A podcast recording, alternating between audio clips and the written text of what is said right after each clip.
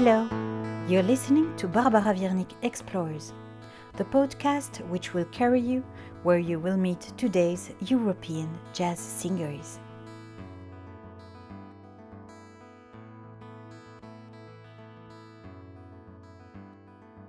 I had a teacher, a class teacher, who recognized that I was musical and, and she she said you should take this exam, you know, to get a scholarship. Yeah. And I said, Oh, I, I don't have a teacher. And she said, Stay behind after school. Mm-hmm. I will teach you. Oh. She said, Choose some music from what you were playing when you were having lessons. And uh, she helped me, she coached me. Wow. And I took the first exam, I got through, and then the second one. And I had to sing to get in. I found myself going to Trinity College of Music in London for an audition, and I had to sing. But it didn't occur to me to take singing. I could have taken singing as a second study, probably, Yeah. but I didn't because that's not the way I wanted to sing. You know, I still wanted to sing like Frank Sinatra and and Lena or Lena Horne. As far as I can remember, Norma Winstone has always been a source of inspiration in the way I interpret jazz. For those who may not know, Norma has brought a new vision to European vocal jazz since the 70s. And this always with integrity and powerful emotion. But I think I was telling you when we were talking once before about having been very influenced by American singers. Yeah. Of course, so all the great singers uh, in that music were from America. Um, and I, obviously, I suppose I learnt songs from them singing them, hearing them uh, sing. And, and so I sang with a voice that was very influenced by American accent, I think Yeah. like a lot of people do when they sing standards, they sing with an American accent. And it's perfectly acceptable. Although Cleo Laine, who I talked about yesterday, she always sang with an English accent. you know, whatever she sang, she did. Um, It was assumed. yeah, Yeah. uh, she sang in English, and um, and I didn't even think about it until singing Michael Garrick's songs, the ones that he wrote and s- said, "Could you learn them?" I sang them, and they were written by an English person. The, the words were written by, you know, with with a very uh, English sort of literary background. you know, he was very into literature, and um, so I just sang them. I suppose I didn't even think. I just sang them like me. Yeah. It was just after that, when I was back singing a standard again, I suddenly came to a word which I would have sung, um, like it was, you might have sang, I could have danced all night. And suddenly, I couldn't, not that I ever sang that, but you know, something like that. I wouldn't have been, I could have da- danced, danced. I, I sing, I say dance, not danced. If I came from north of England, I might say danced, Okay. but it wouldn't be danced. It would be di- danced. It would be, you know, it'd be slightly different. But I realised, oh, this What is, am I doing? This is not me. This is someone else's voice Yeah. coming through me. Um, I mean, it wasn't a big revelation or anything, but I, it made me think. And so I somehow wasn't able to sing after that with an American accent. Although people have said to me, "Oh yes, it, you, you do sing. You do sing like an American." Oh, really? Yeah, like an American. I don't know whether I do. I mean, I, I have the big, big influence in sound for me mm-hmm. was Sinatra. And of course, you can't be more American, but his was never exaggerated. Tradition has therefore had a prominent place in Norma's musical journey. Finally, if it was Frank Sinatra who gave her her first musical emotions, she quickly turned to other genres. I heard Kind of Blue, mm-hmm. Miles Davis, and that was it, really. I just was completely taken over by this music Yeah. and wondered how a voice, I thought, how satisfying to be in music like that for a voice. But I had no idea how it Yeah, could happen. Um, but I just thought it would be wonderful if it could, because I'd heard bebop, you know, I heard Charlie Parker and, and Dizzy Gillespie, and I loved that stuff, and and I, I loved the, the melodies, but I never really wanted to improvise over those sort of changes. Changes, Probably they were too difficult. That's why. But you know, you've got sort of chord changes that every every um, couple of beats. Yeah. Um, but with this modal music, it's open, and I thought, wow, this is more like the French, like Debussy and and Ravel, and that, that, that impressionistic music that I loved. Mm-hmm. And um, but so that was there. I didn't know what how I could ever be involved Yeah. in anything like that. Except I thought, well, maybe if you wrote words to those kind of tunes, maybe that would be a way in to that music. Okay. But I didn't. Under the impetus of Manfred Eicher for the famous German label ECM, they formed the legendary Azimuth Trio with trumpet player Kenny Wheeler and pianist John Taylor. This musical context allowed Norma Winstone to explore the sounds palettes in a very innovative way. Norma mixes her voice with the instruments without putting it especially in the front row. She improvises with new sounds, plays with silences, sings without vibrato with a voice of infinite purity. I always wondered personally whether at that time they knew how innovative they were in their style. Well, I think we were aware Yeah. because um, because it got some strange reaction, you know, from critics Oh, at times, and um, I think they weren't. And it was obvious that, that it wasn't a usual lineup for the music we had played, um, and which was jazz. I- But some people said it; they didn't think it was jazz. But we'd all come from jazz backgrounds, so you know, I don't know really what else, it, how else you could call it, you know, really. Um, and I guess there were.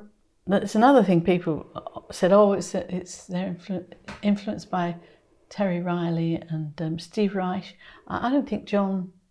I'm not sure that he heard Steve Reich at the time, but That's incredible because it's really like in the same atmosphere, and it's Yes. really like so obvious when we listen to Azimuth that Steve Reich is is is there. there. Yes, I, I, Well, maybe I'm wrong, but I mean, I don't think John uh, thought of anything like he wrote the pieces, but of course, uh, um, I suppose you know because of the lineup, he had to play a lot of things, you know, rhythmic things, and and or keep sustain ostinato things, so that would- sound a bit like Yes, yes. Steve Reich. But we had uh, solos going on over the top. Yeah. Um, and, and maybe he had heard him, but I don't. He always seemed a bit surprised when. so it must be like that. I think it so. was just- Yeah, but um, yeah, we were, I suppose, aware that it was different, but it was. I, I don't know. It was, it was lovely. It was. I, I so enjoyed singing those those lines and and the idea of of being able to uh, sing in unison with Kenny, which of course I had done before a lot, but improvising with him as well alongside him was well, I don't know, it was just just wonderful. But um, I don't know. I think people would be more ready for it now than they were then.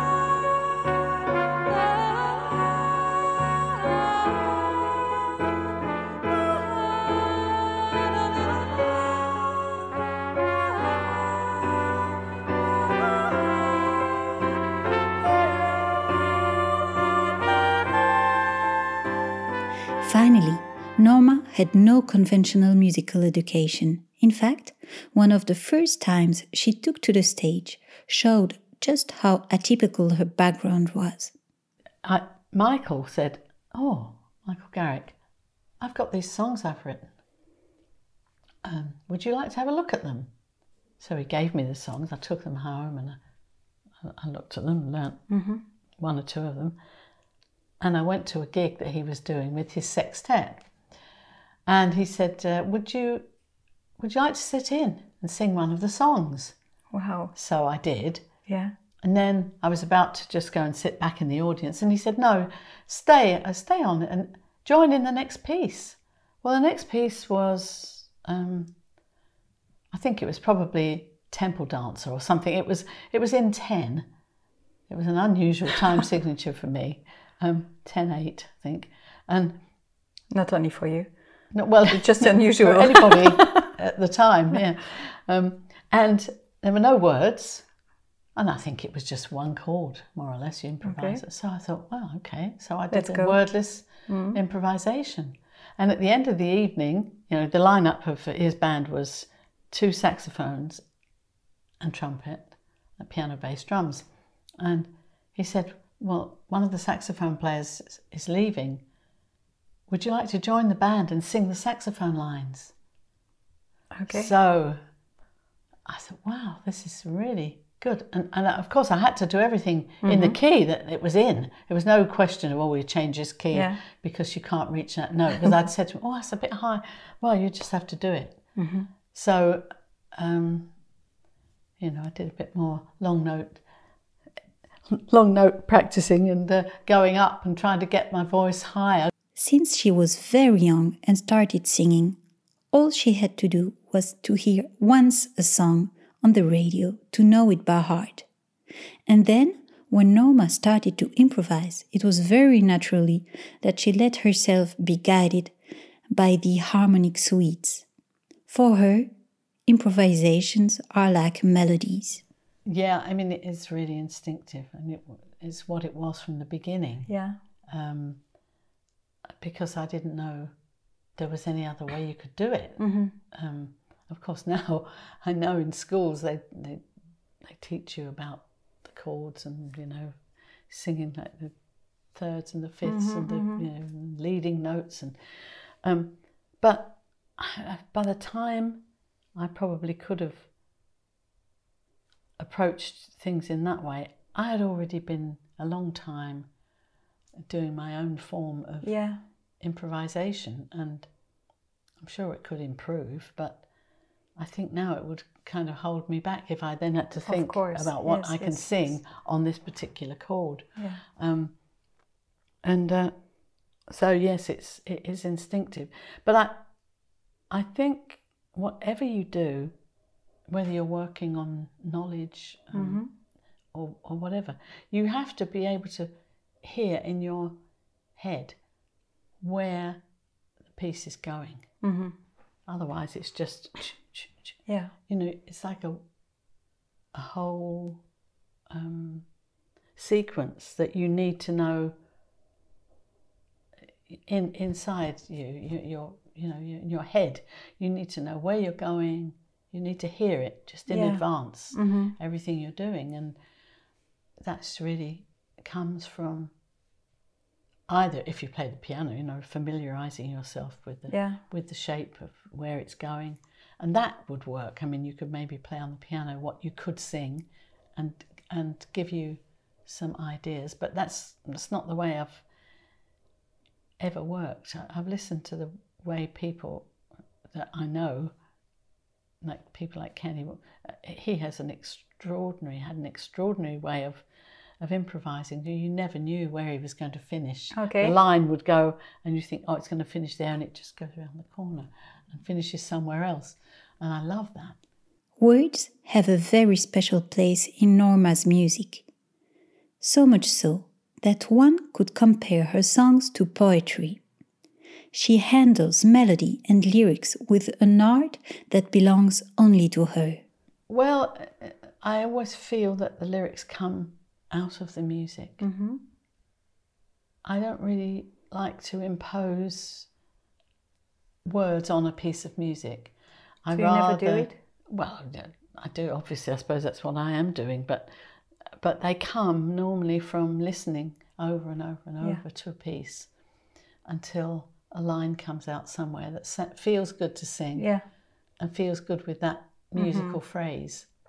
And sometimes it's in the middle of the song, sometimes it's at the beginning. And having a title is helpful sometimes, even if you change the title, to have something to start with is a help to try to get your mind into what this could be about. Um, and the thing is, I, I don't really, I would love to be able to write words like Joni Mitchell, would tell a story and set some kind of a scene between people.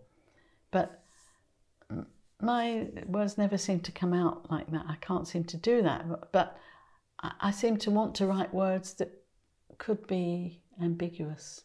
You know, it could mean more than one thing. Mm-hmm. Or, It's really like a poem. yeah, I suppose so, yeah. People say it's poetry, but I think it- that the words, there's, there's another thing people have said, oh, why don't you publish a book of your words like poems? But to me, they're not really poems, they're It's really connected to the music. connected to the music. I suppose they do stand on their own, but Mm-hmm. I don't know. For me, they they came from the music, and maybe that's why they seem to fit.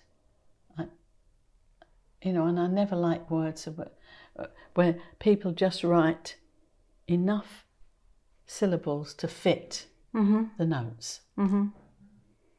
I mean, to me, it's got to be like there's a phrase Yeah. in music. So does it mean that sometimes you, you the the music has to change to fit your words, or is it like you Usually really not. no?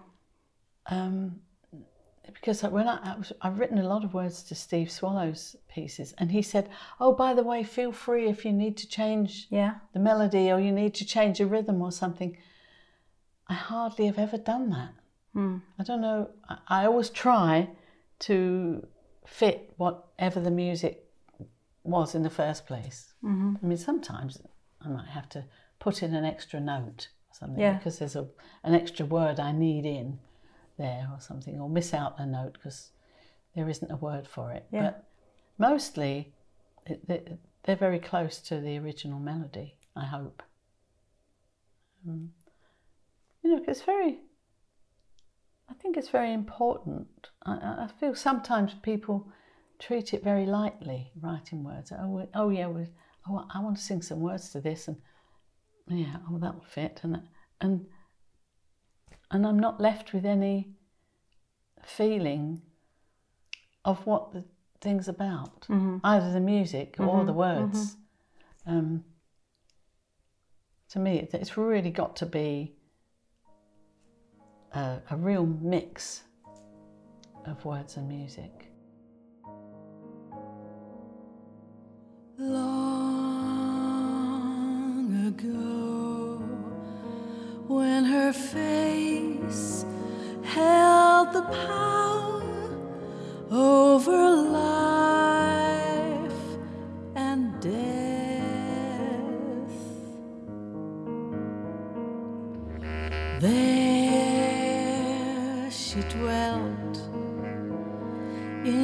place where they hung on her every breath. Watching as the time and her beauty fade, history is repeated. Her power is depleted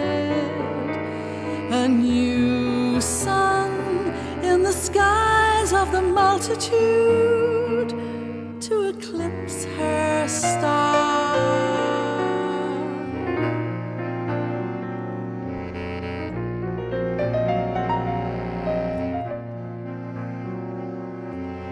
Fair of face is the one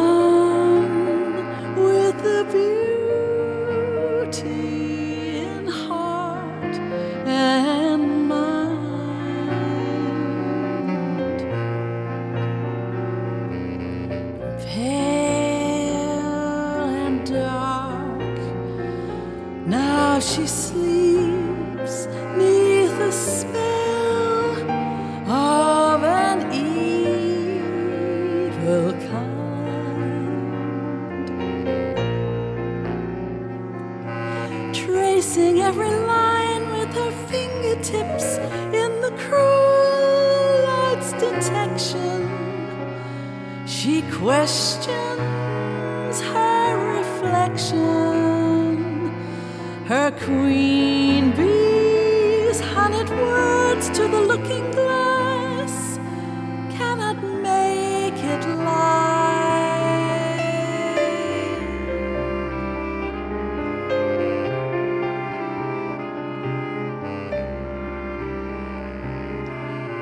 Norma is hybrid, one foot in tradition, the other in modernity.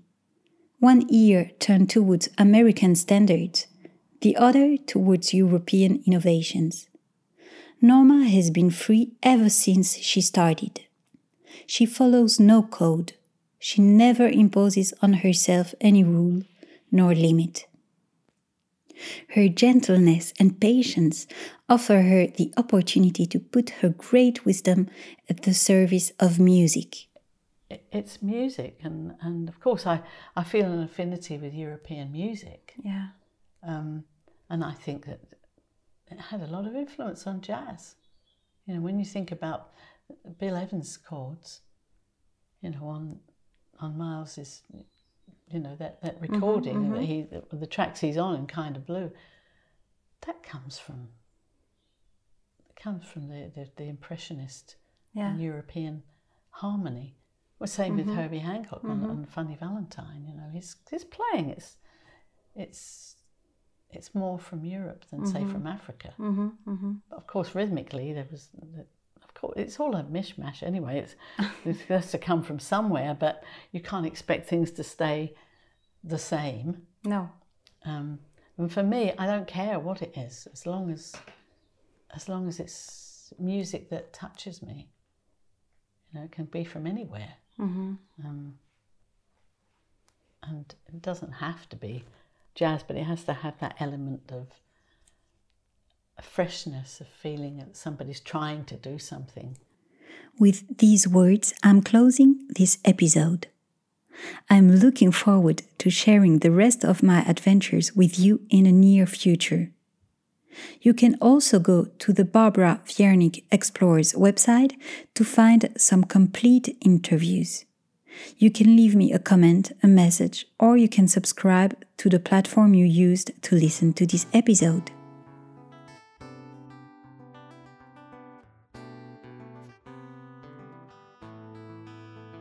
It was Barbara Wiernik Explores, a podcast directed by Barbara Wiernik and Zoe Van Koppenol.